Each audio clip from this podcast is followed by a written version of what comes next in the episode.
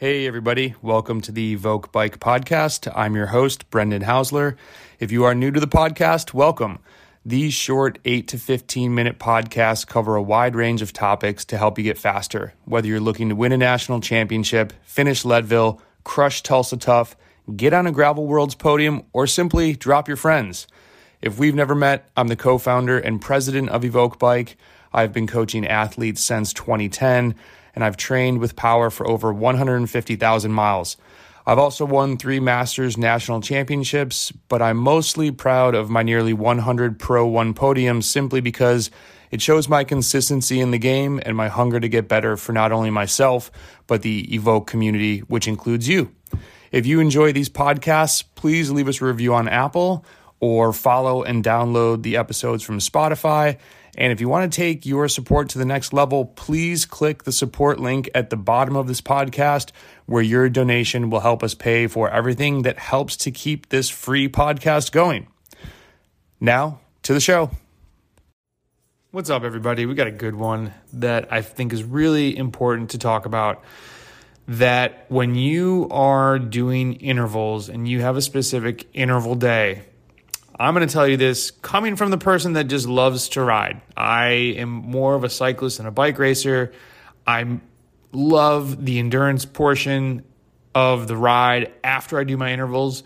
But there are some intervals that, if you really want to execute them properly, it may mean you have to ride to one stretch of road and do them back and forth, meaning you go up the hill you go back down. You go back up the hill, you go back down. And I realize this does not maybe sound super exciting to you, but if it's going to help you to actually execute the intervals properly, because we all have that route that we love to do, right? Where it's like, okay, I can, I do the first one, I do the second one, the third one's kind of like funky because the road, it turns or there's a roller and I lose power. The fourth one is sort of a mess because of this. And then I get to the fifth one. It's like, well, you didn't really get to the fifth one because the third and fourth one sucked. So you're cheating yourself. You're missing out on getting to that last one where you've done four quality intervals. And now this last one is really going to top things off. And so I was talking to an athlete and we just I said, there is a road somewhere where you can do 50 second max efforts. No, no, no. It's like really rolly here. I'm like, listen, I was in Somerville, Tennessee, farmland, super rolly. I had what was the VO2 half pipe. There was, I scoured the roads for least amount of traffic, like easiest place to get to, to go and have a five minute max ripper without going downhill because it was really hard to put out high 400 watts and do do that downhill. The problem that I ran into was my coach on some of them wanted sh- pretty short rests, like three minutes. It just was not happening. There was not a place where there was not a way that I could get back to the start. So I had to just work with what I had. It took me about four and a half minutes to get back, unless I wanted to like time trial back to the start of it. And that's just what I worked with. Now, granted, I could have done these on a flat portion of the road and gone back and forth. Um, we kind of talked about I was trying to go for more watts, so we wanted to do them on a slight rise.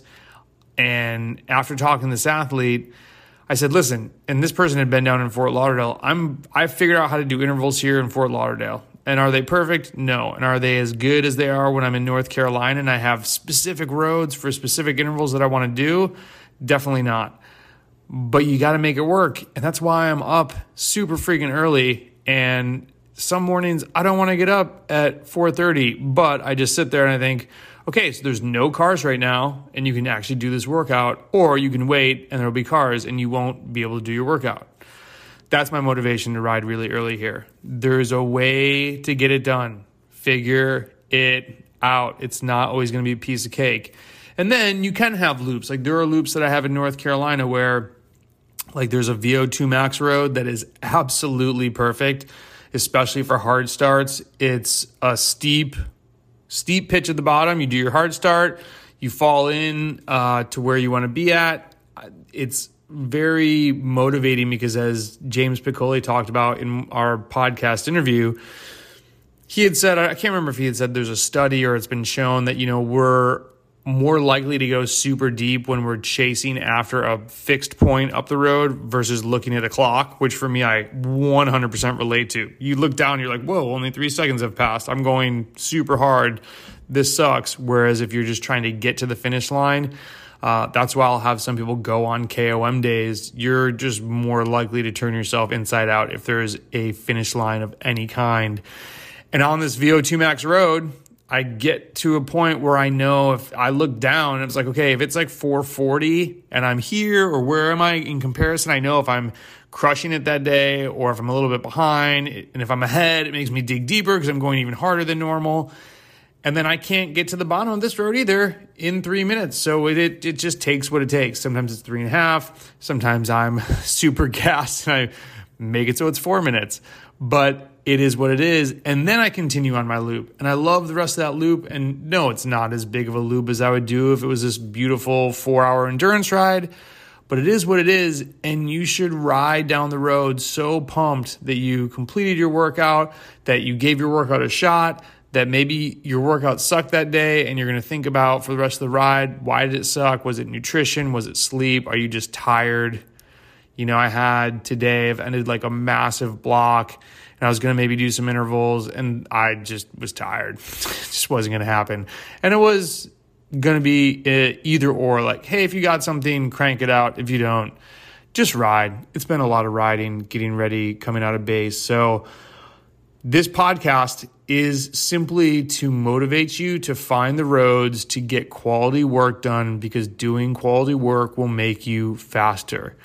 And I'm just going to end it there because there's a way to get it done. Don't give yourself excuses, or you can give yourself excuses, but don't be upset at yourself if you don't get better because you're not really trying your hardest. And unfortunately, in endurance sports, you have to try pretty hard to get better. So, good luck. Wish you all the best with your training. I hope you crush it. Let's go.